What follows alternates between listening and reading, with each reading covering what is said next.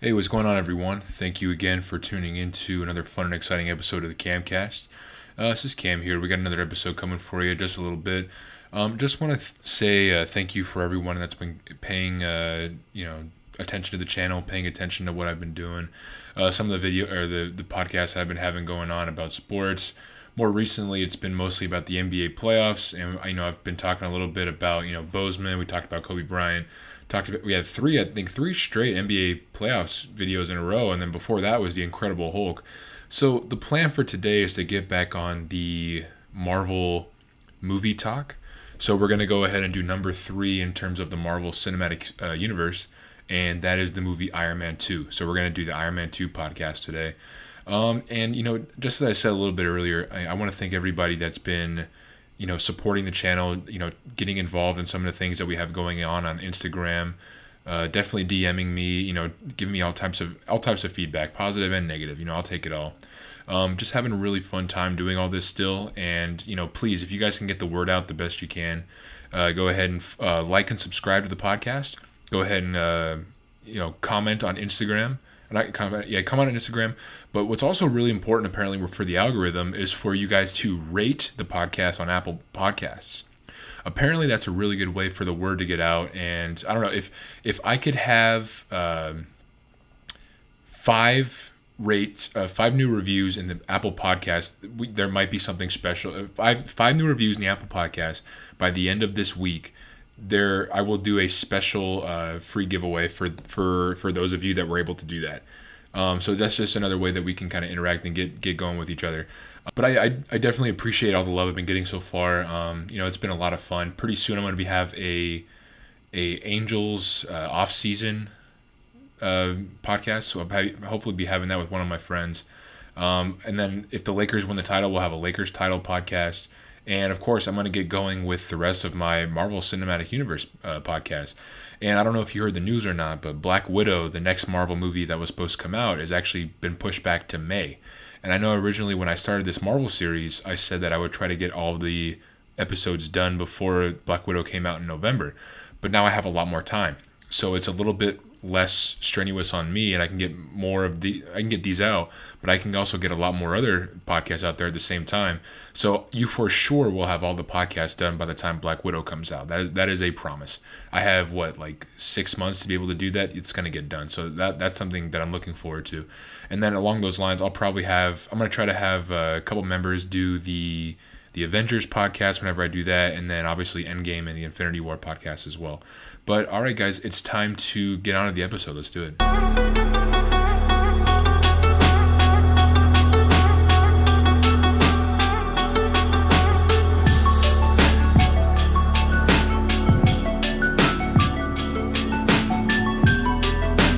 All right, guys, like the intro said, we're going to be talking about Iron Man 2 today. I want to thank everyone again for uh, listening in, and we're gonna. This is number three of my Marvel Cinematic Universe series, and this happens to already be the second Iron Man movie, and there's only three of these, so it's kind of interesting. This movie came out in 2010. Um, in 2010, when this came out, I was uh, I was in, a junior in high school, and it was getting towards the end of that school year. Um, it came out uh, April 26th and May, May 7th, you know, commercially, but April 26th it was debuted. Um, I remember I was really, really hyped for this movie when it came out because um, the first Iron Man was, you know, it was pretty groundbreaking. It did a lot that you didn't really expect it to do, and then you know you were you kind of had this this thought that maybe that this movie would build onto maybe something a little bit more, and you might get more Iron Mans. You might you know see more movies like that. Maybe see the Incredible Hulk at some point. I mean, there really was no main idea for the fans as to what we could expect at that point. So we're all just kind of just excited for another Robert Downey Jr. led Iron Man movie. And at that point, that's that's really all it was. Let me go ahead and give credit to everyone behind the scenes and on the uh, on the uh, the cameras first and foremost. Uh, this is the last movie that Jon Favreau was able to direct within the MCU, and we'll get into that later why that is. Uh, this movie again stars Robert Downey Jr. as Tony Stark. It stars Gwyneth Paltrow as Pepper Potts. It stars uh, stars Don Cheadle as James Rhodey Rhodes, aka War Machine. This is where Iron Man 2 differs from Iron Man 1 is Terrence Howard, obviously, if you listen to my first podcast, you know that Terrence Howard was James Rhodes in the first one. Then there was a disagreement which led to Don Cheadle becoming the War Machine, and, you know, I think that it was a really welcomed addition to the cast. Don Cheadle's just, you know, he's top notch. Don Cheadle's really, really good. He's a great actor. Um, he's, you know, classically trained actor. He's done all kinds of different roles, and the fact that they have him in the MCU is, is honestly fantastic because, in my opinion, he's just really underrated. Uh, we have the introduction of the Black Widow herself, Scarlett Johansson, in probably one of my favorite roles that she's ever been in. I mean, I was like 16 years old when this movie came out. I think everyone that was my age had the hugest crush on Scarlett Johansson when this movie came out. It was like a really big deal. Like she was just, you know, just really badass on the screen when she has that scene later on in the movie. Um, we have uh, Sam Rockwell as Justin Hammer, Justin Hammer, excuse me. And okay, I don't know if there are a lot of Sam Rockwell fans out there. I'm a huge Sam Rockwell fan. Sam Rockwell is probably one of the most underrated actors of this generation and of this time. He is able to fully immerse himself in almost every single role he's ever been in. And you know what I'm talking about. If you've seen movies like Three Billboards Outside of Ebbing, Missouri, if you see movies like uh, The Way, Way Back, he's just phenomenal. And in this movie with minimal screen time, minimal character arc, you really understand where he's coming from and what he what he is. And it's really a shame that we haven't seen more of him in the MCU. I mean, rewatching this movie, I was like, man, Sam Rockwell just pops off the screen in every single scene that he's in. It's fantastic. Uh, and then we have the. I, I actually consider Sam Rockwell the main villain of this movie. He's kind of the genius behind all of it. The movie doesn't get into motion without him. But the, I guess, the de facto villain is played by Mickey Rourke, and obviously he plays Ivan Vanko or Whiplash. And to me, it's the weakest part of the movie, but we'll talk about that later on. So back into it, um, Iron Man Two is kind of I've seen it maybe I want to say close to eight times total, eight to ten times total. It's definitely not my favorite MCU movie. Um, I actually have a list of my my rankings for the MCU, and I know it's near the bottom if I had to say, I'd, I'd say it's probably 20 out of 23. So it's just not one of my favorites. You know, it's it's watchable, and when you rewatch it, there are a lot more things that you pick up on. But for sure, it, there there are just a lot of inconsistencies in the plot and a lot of ex machinas that kind of pop up that make things a lot easier for everybody else. Um, but again, I'll, I'll talk more on that as we go on. Um, I guess my problem overall with the movie is just the pacing. It feels like in this movie there are five different plots that are being explored all at once. I mean, we have the first plot of, you know, Tony's Iron Man, and he has to, you know, explain to the government why he doesn't want to give the government his technology to be able to uh, produce more Iron Man suits. And then with that, you have a revenge tale for Ivan Vanko, who wants to get revenge on Tony Stark because of what his dad did to, because of what Tony Stark's did dad did to Ivan Vanko's dad years and years ago. So there's a revenge tale there. Then there's another revenge tale of Sam Rockwell, who is his so his company is HammerTech. Basically, he's a competitor to Stark Industries, where he makes weapons. So that's kind of a revenge tale too. His objective is to basically make his own version of the Iron Man suits and mass market them and sell them to the government. So that's his deal. And then at the same time, you have internal struggles that Tony's going through because he is dying. The suit that he made in Iron Man 1, you know, the way he's able to make those electromagnets uh, from keeping that shrapnel out of his heart, it's making his blood toxic. So he's slowly dying and he has to keep regenerating his uh, his uh, his life force pretty frequently within the movie and you realize early on that he's in pretty bad shape when he has this like this uh, this webbed vein collection that sprouts up on his neck and a lot of his like on his chest it's pretty messed up but then on top, I mean, there's there's and then there's the plot of advancing the MCU. You know, you have Scarlet Witch, uh, Scarlet Witch. You have Black Widow. You have Coulson makes his return, and you have Nick Fury intervening with uh, with Tony Stark, telling him about Tony Stark's dad and how he was one of the founding members of Shield. You have Black Widow being a plot device, basically she doesn't really necessarily need to be in the movie. She's in there to be like, hey, this is the MCU. This is a character that you guys are familiar with if you read the comics. She's here she exists, you know, along with Nick Fury. She's she's here in this world. So I mean, it's kind of obvious that there was a lot of input from the Marvel bigwigs as to how this was going to go. I mean, there just was. And you know, it's it kind of sucks because you want a director and a production crew to be able to, I guess, create the story that they want to create. So my guess is they would have gone, they would have gotten rid of all the Shield plot.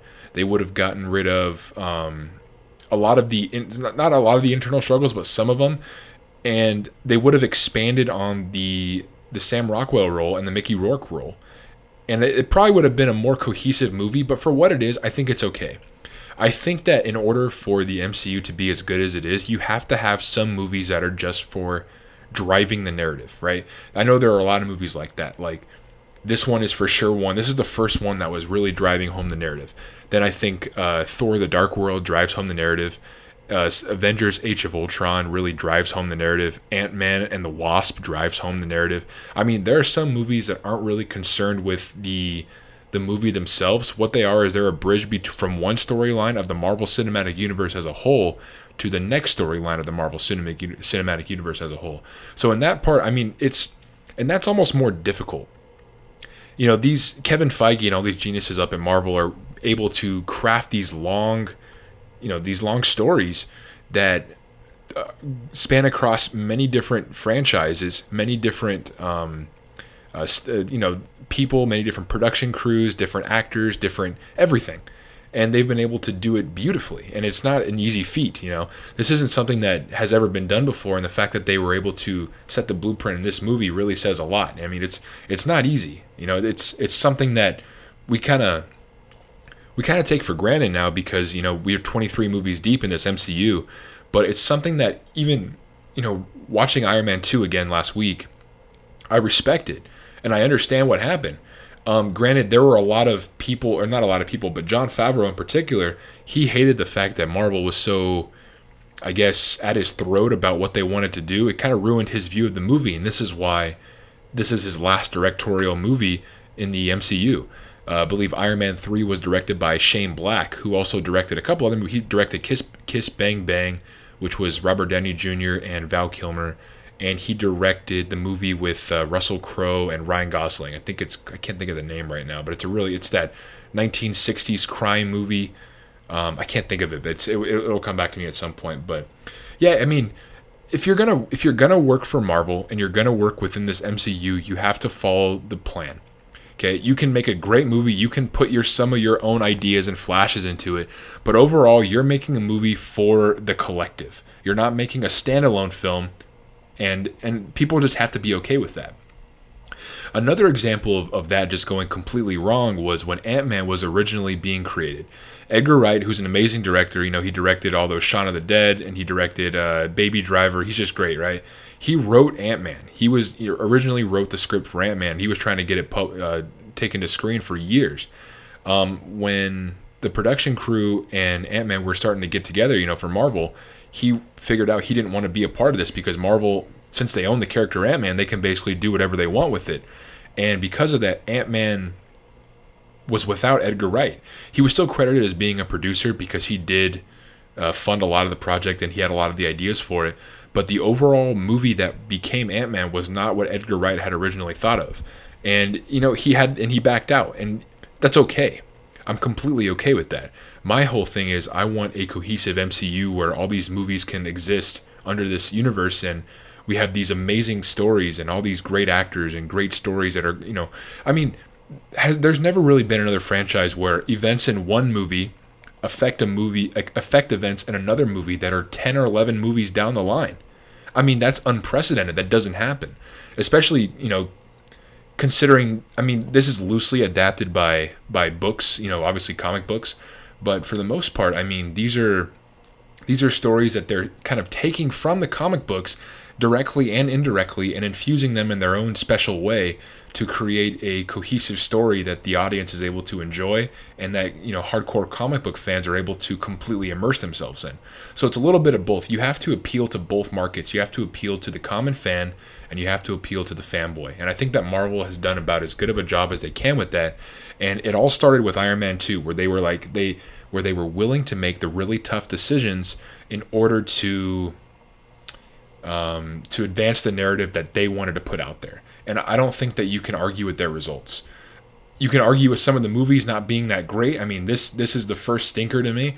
I think this movie's worse than the Incredible Hulk upon uh, viewing. There are some good themes in here, right? There's some you see Tony Stark at one of his lowest points, so that's always good to see because he's such a tragic hero and he has such a tragic past. You see a little bit of that.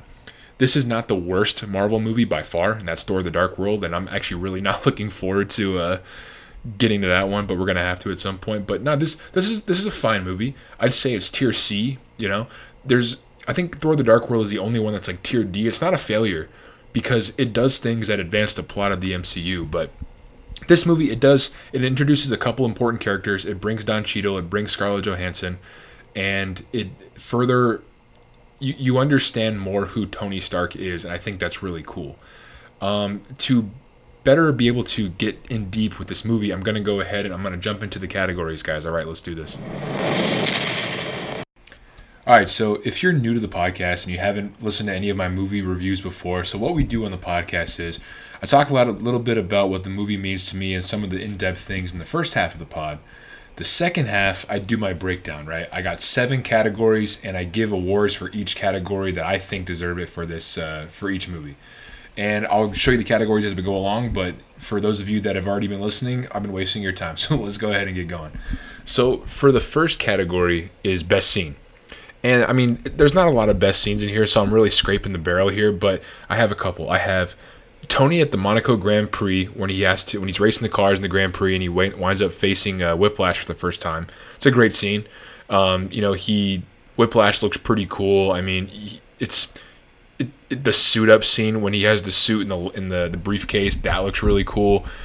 Um, other than that, I mean, it's it's kind of a basic scene. I mean, there are way more better action scenes in Iron Man One, but I mean, that was it was fun. It was the first action we got in the movie, so that was cool. Um, the second scene I have is when Rhodey takes War Machine and him and Tony fight in Tony's house party uh, when Tony's just drunk and he's just you know he's in bad shape. He's he, it's the one time in the MCU where you see Tony literally at his lowest point. I mean he's he feels like he's gonna die. He has no idea what he's going to do. And when they fight, it's pretty. It's it's interesting. You know, it's it's the first time you see those two. It's the first time you see Rhodey in the the War Machine uh, outfit, or I guess not outfit. It's not a fucking outfit. The suit. So it's kind of cool seeing basically two Iron Mans fight against each other, but not trying to kill each other. They're just trying to, you know, make the other one just quit. So I don't know. It's it's kind of interesting. Um, the next best scene is when Tony discovers a new element. he basically saves his own life. Um, that scene, there's there's nothing actiony about it. But if you've listened to previous podcasts of mine, you know that there's something that I really enjoy about people reaching their potential. And I feel like in this scene, we see a vintage Tony Stark. We see him tinkering. We see him kind of building upon the things that his father left behind. And you know when they when they show that that that video that Tony's watching of his dad, and his dad says, "You know, I'm leaving you some stuff. Basically, like my time doesn't have the right technology for it, but you're gonna do great things. And you know, my my greatest creation was you. It's it's it's a really important scene for Tony going forward. It he talks about it throughout the MCU that his dad was really cold his dad was very calculating. His dad didn't really seem to love him. And this is one of the few times that we see that his dad really did care. His dad loved him. And because basically from his from him knowing that his dad believes in him, he was able to take the information that he already had and made a new element and saved his own life. Basically, you know, it's I don't know, it's it I really enjoyed that scene. It, it it's it's one of the best, you know, character development scenes in in the MCU, even though it's just for a short amount of time. I, I really enjoy it. I think it's underrated. Um, next best scene is when Black Widow takes out all those goons at Hammer Tech Industries. Um, if you haven't seen the scene, uh, I know you have. It's it's Scarlett Johansson. She's just running around in like a leather suit, just beating up a whole bunch of people, and it's just it's fantastic. I mean, you know, I've, I, I think I, I was 16 when that part came out, or 17 when that came out, and I was like, yeah, that's that's some good stuff. I really enjoy that. Uh, if you know what I'm talking about, you know what I'm talking about. But this this was the scene I was like, yeah, I think I like Scarlett Johansson. That's I think that's all good to me. I'm I'm a big fan. You know, two thumbs up. Um, and then the final scene for best scene is when Tony and Rhodey fight all the Hammer Tech Iron Man suits and they fight Whiplash. Um, it's it's okay. It's honestly for a final cli- uh, end climactic fight scene. It's all right there are a lot of issues with it. It's paced really weird. It's it's really fast, and then when Rhodey's suit is under his control again, when Nat is able to unhack his suit, you know, Rhodey and and uh, and Tony they talk a little bit and they realize that they're in this bubble, and all of a sudden all these hammer tech drones kind of come out of nowhere and they surround them, and then all we get is we get 30 seconds of them just completely annihilating these drones. I mean, it was really cool, but it was so fast, you know. And then the way that they kill Whiplash is the way that they fought each other earlier on. I don't know, it was just, just a little too on the nose for me, but I mean, it's it's the climactic scene, so I feel like you have to have it in there. For me, the best scene in the movie is when is for sure when Tony discovers that element. I mean, him seeing the video of his dad give him praise gave him so much more motivation to be able to move forward and just be the best Stark that he can possibly be. And for me, that that is if this if this movie doesn't have that scene or anything similar to that with that type of important character development, it's it's not a good movie. It's a failure. And that's how I know that that was something that Marvel for sure put in there, and Jon Favreau probably didn't have in the original cut of the film. So that's my that's my best scene. We have a change to the categories, ladies and gentlemen. We have a change. I didn't like the second category originally. It was too wordy. So now I have this is called the Muy Mal Award. For those who don't speak Spanish, it's a very bad award. it's just muy mal. I mean, it's just something that I kind of say for fun every once in a while. It's just muy mal.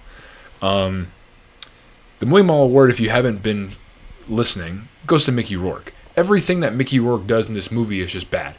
I don't know what he was doing. Um, it's he his Russian accent is horrible. He's dealing with a bird. He, he really wants this bird. He has gold teeth. It's the choices that he made with the tattoos. I I didn't know any of this, and I wound up looking it up. So I'm going to read you a quick fact right now, some half-assed internet research. Uh, here, here's something from uh, it says from Kick-Ass Facts. Not being tech literate, Mickey Rourke found the most challenging part about playing Whiplash was pretending to know his way around a computer. I mean, are we serious? I, this, none of that makes sense. I mean, this guy's supposed to be a tech genius, and you have him in front of a computer. And I always thought that the way that he typed on the keyboard just looked wrong. It just looked off. You know, there's just nothing natural about how it looked. His accent is weird. You don't believe any of his backstory. It's just none of it. I don't like any of it. His his performance is it's rough. And, and more more research, it says that he's the one who wanted the tattoos on that character. It was his idea for the design of the character. I just can't believe that Marvel let him kind of get away with that. It was probably more Jon Favreau, but um, I just everything that Mickey Rourke is doing in this movie is just bad. I don't like any of it. It's rough, and I just if he were out of the movie, it'd be a better movie. If they can replace him with somebody else, then I think it'd be a better movie. But yeah, the Muy Mal Award for sure goes to Mickey Rourke. For the third category, we have the Stole the Show Award. And this is the award that goes to not the main character of the movie, but you know somebody that's not in it a ton. That every time they're on screen, it's like your eyes are all on them, right? It's they're just they're completely captivating on screen. So we have two nominees for this one.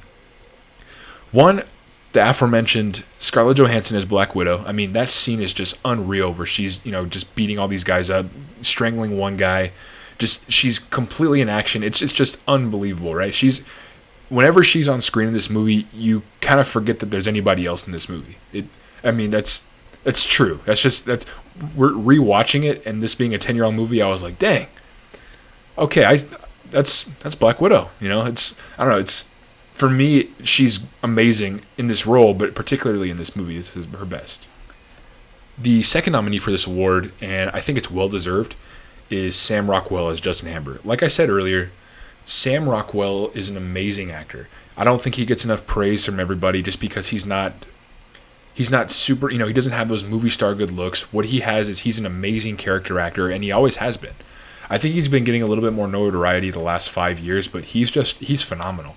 And literally every time he's on the screen, it's just you don't know you don't you don't know what to expect from him he's he's completely captivating. You know, from when he when you first see him on Capitol Hill and he's talking and he and and Iron Man shows uh, his company final you know trying to test their own Iron Man suits and they're a joke. You know, you see his reaction trying to unplug the TV and that's funny. And then you know a great scene of his is when he's doing that that weapons. Uh, what's it? He's showing off all those new weapons that can be added to the War Machine to Rhodey, and it's just the way he explains every single one and. I don't know these little digs that he has with Mike with uh, with Mickey Rourke's character when he talks about um, you know the bird. I got you the bird. Wear my suits? You know, a guy's got to fit in there. You know, I don't know. It's every. I just wish that we could have had more Sam Rockwell in the MCU. I mean, in this movie, he didn't get killed. They just took him to prison, but nothing happened after that. So it's kind of like you know what what could have been. Are they saving him? It's been noted that he would want to. You know, he would love to be able to reprise his role as Justin Hammer. He just haven't yet. So for me, Justin Hammer wins the Stole the Show award. He's just he's so amazing in this in such a small capacity in this movie. I don't think there are many other people that would be able to pull this off and make you want to see more of him given so so so little. I think that's right, so little. So number 4 we have the recasting couch. And I hate giving the Muy Mal award and the recasting couch to the same individual, but it happens quite a bit. And there's a reason for that. I mean, if you're bad, I'm going to try to get you out of this movie. Everyone else in this movie needs to be there. I mean, Don Cheadle needs to be there. Pepper Potts needs to be there, which is Gwyneth Paltrow. Scarlett Johansson needs to be there. Nick Fury. All those people have to be there. Mickey Rourke doesn't need to be there. And I think that it would have been really, really interesting if they cast if they if they really wanted to go the Russian route, if they really wanted to make this character Russian, they should have given the role to John Malkovich and just seen what it was. I think I believe John Malkovich as being a genius way more than I believe Mickey Rourke being a computer genius. And then John Malkovich has the chops for the Russian accent, and we've seen it, we've seen it a million times. We've seen it in Rounders, we've seen it a bunch of other things. I don't know if maybe I'm just a little too excited about John Malkovich right now because I saw Being John Malkovich for the first time a couple months ago, and I just can't believe how funny that movie was. But I think that it would be really, really interesting to see John Malkovich in this type of a role. I think that he would really ham it up and he would try really, really hard to be able to match Robert Downey Jr. on screen. I think that that would have been interesting. Would it have been good? I don't know. But I want to see it. You know, I just I want to use my eyes. I want to see it. I want to see what that is because I, I, to me, it's it's interesting. The possibilities with that could be really, really, really fascinating. All right, category five. I'm going to talk about uh, some of the interesting facts from, from the production. There's a bunch on here, but I kind of pulled out some of the more interesting ones. So one of the facts is, and I'm going to read these straight from from uh, from a site that I found. It's called kickassfacts.com. Samuel L. Jackson was promised that Nick Fury would be given more screen time by director Jon Favreau. Jackson almost didn't return to play Fury due to problems with contract negotiations, but secured a landmark nine picture deal to play Nick Fury not only in this film, but in forthcoming Marvel Studio productions. So it's kind of interesting. Like how I said earlier that Jon Favreau and Marvel had issues with the script. It seems like maybe Jon Favreau wanted more more Shield in here, but maybe Marvel. I don't know. It's that that part's kind of confusing. I don't know how. If Jon Favreau was having issues with Marvel intervening, then why did he tell Samuel L. Jackson he was going to have so much screen time? It's I don't that part's kind of interesting to me. So I'm, I was kind of I was curious. The next interesting fact, and this is kind of what I've been echoing, but these are these are facts. Jon Favreau had a lot of friction with the Marvel higher ups due to their constant intervention to the point that they were having him rewrite the script as the film was still shooting. In particular, elements such as the increased prominence of the S.H.I.E.L.D. subplot were the result of a need to establish the greater cinematic, eh, Marvel Cinematic Universe in preparation for the Avengers movie. So, like I said earlier, guys, Marvel got their fingers in here and they said, okay, we need more Shield. We need to utilize more uh, uh, Phil Coulson. And there, I'll talk about Phil Coulson on a, on a different video or a different podcast because there there's a link in Phil, for Phil Coulson between Iron Man 2, Thor, and Captain America: The First Avenger, and it's very interesting. It's it's all in the span of seven days. These movies, and I'll explain that as we go. But it's I'm glad that this happened. I, it sucks that Jon Favreau had to be caught in the middle of this type of thing, and he's the one that base. He's the father of the MCU. You know, besides Kevin Feige, Jon Favreau and Robert Downey Jr. got this ship going. They're the ones who started this thing, and they they they've done a great job. They really have.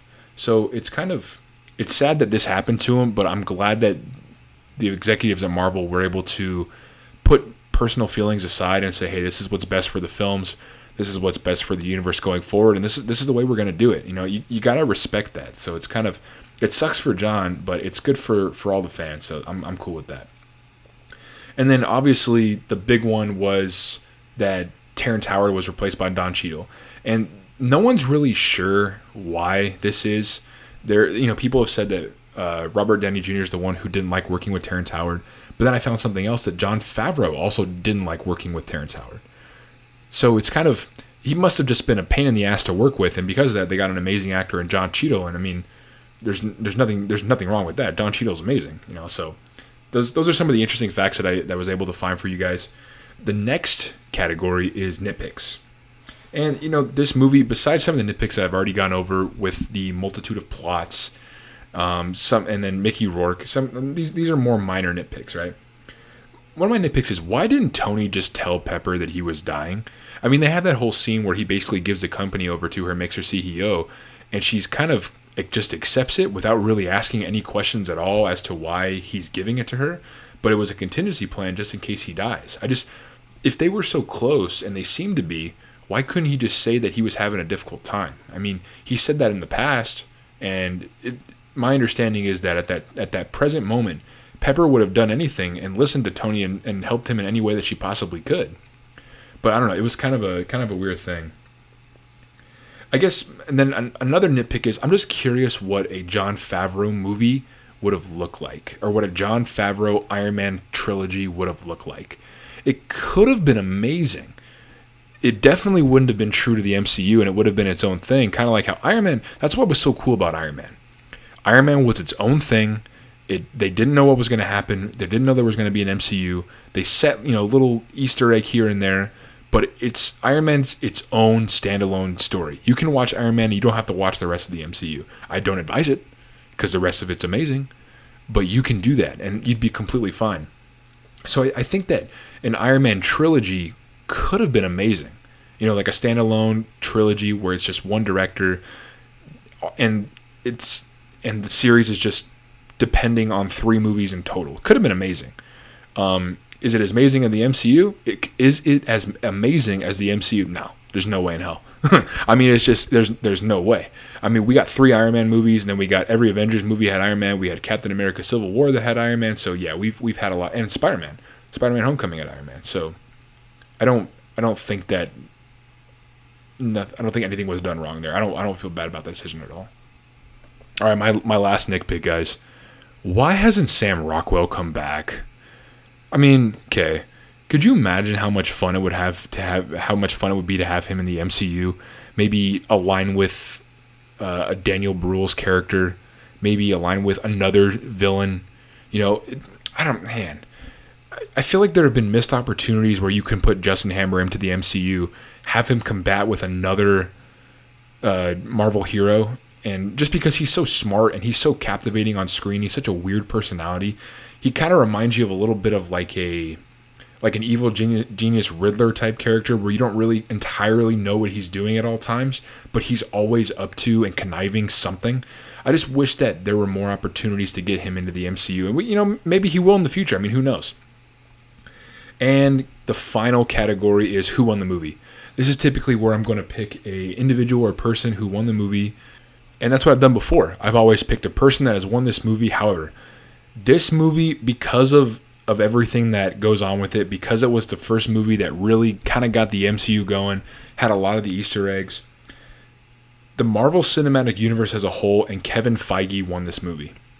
That's that's just what it is. This movie set up a lot of things through Easter eggs and through plot devices and through the different characters that they added that kind of set the tone for the MCU going forward. I mean, they established a sidekick for Iron Man in in uh, in Don Cheadle's War Machine. They established one of the core members of the Avengers in Black Widow. They established Nick Fury as the the main person of Shield. They established Clark Gregg's character Phil Coulson as a, uh, an important member of Shield. They established Iron Man as being possibly the most important within the Avengers at some point. Um, and then of course there are all these Easter eggs. I mean, when when Tony's tinkering in his in his lab, Coulson goes down there and he's like, "Hey, what's this?" And then Tony's like, "Oh, oh, I got it. That's it." And he grabs it, and it's Captain America's prototype shield. I mean, they really thought of all these little nit, you know, tidbits to throw in this movie to make sure that people knew that there were more, there was more to come. And I think one, and then there was that that map that showed up at the end of this movie that pinpoints certain locations on the map of the world where certain events are. I mean, they pinpointed Wakanda, they pinpointed the the ice where where Captain America was found. They pinpointed, uh, I believe, Norway where. Uh, the, you know the Asgardians uh, dwell sometimes. They pinpointed Harlem where the Incredible Hulk was.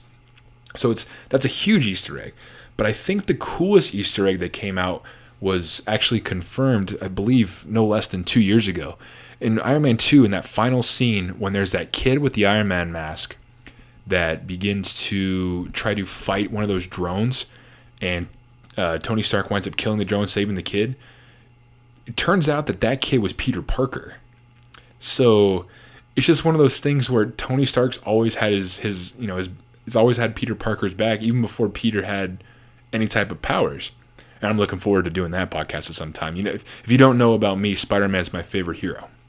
Always has been, always will be. So that's kind of a big deal. But yeah, the Marvel Cinematic Universe for sure won this movie, and they did it by basically hamstringing a director, but they did it for the collective, and they did it for the fans, and they did it for a great reason. And I completely support everything that they've done so far because no one's ever done this before.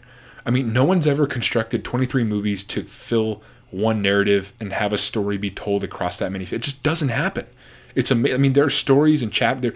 Basically, the movies are chapters of books of, of a book, right? They're they're chapters. You know, Iron Man is chapter one, Incredible Hulk's chapter two. Depending on how you look at it, I mean, some people watch it in chronological order by release date. Some people watch it in chronological order by time period within real time based on the MCU, if that made sense. Probably didn't because I, I got kind of got confused by it too. I watch it in order of, of when it was released because of how things, how the Easter eggs pop up and stuff like that. So it's it's crazy that they were able to do this. I just I don't know. It's I I'm a huge obviously Marvel fanboy, so I get kind of excited about this stuff. But I hope you guys too, I hope you guys do too. I'm looking forward to doing the next one. Well, guys, that's all I have for my Iron Man 2 podcast. Um, I hope you guys enjoyed listening in. Uh, I, if if you guys can all do me a huge favor, like, subscribe, and share the podcast on whatever platform you listen to. I know we are on Spotify. We're on uh, Apple Podcasts. Amazon Podcast is brand new. We're on there, and of course, my home base is on my Anchor platform, which is Anchor. Hold on, it's Anchor. It's anchor.fm slash cam.cast. That is my uh, that's where my home base is, where I get all my data. I look at all my stuff. It's where I upload my my podcasts at. Um, and you know, I, I I really appreciate all the support I've been getting so far, guys. And I'm looking forward to doing the next uh, Marvel podcast in the series of Marvel podcasts I've been doing. It's going to be Thor next, so we'll get the uh, the God of Lightning, the God of, God of Lightning, my ass, God of Thunder, and we'll get that going uh, probably next week or so. So as as always, you guys, peace and love. Thanks.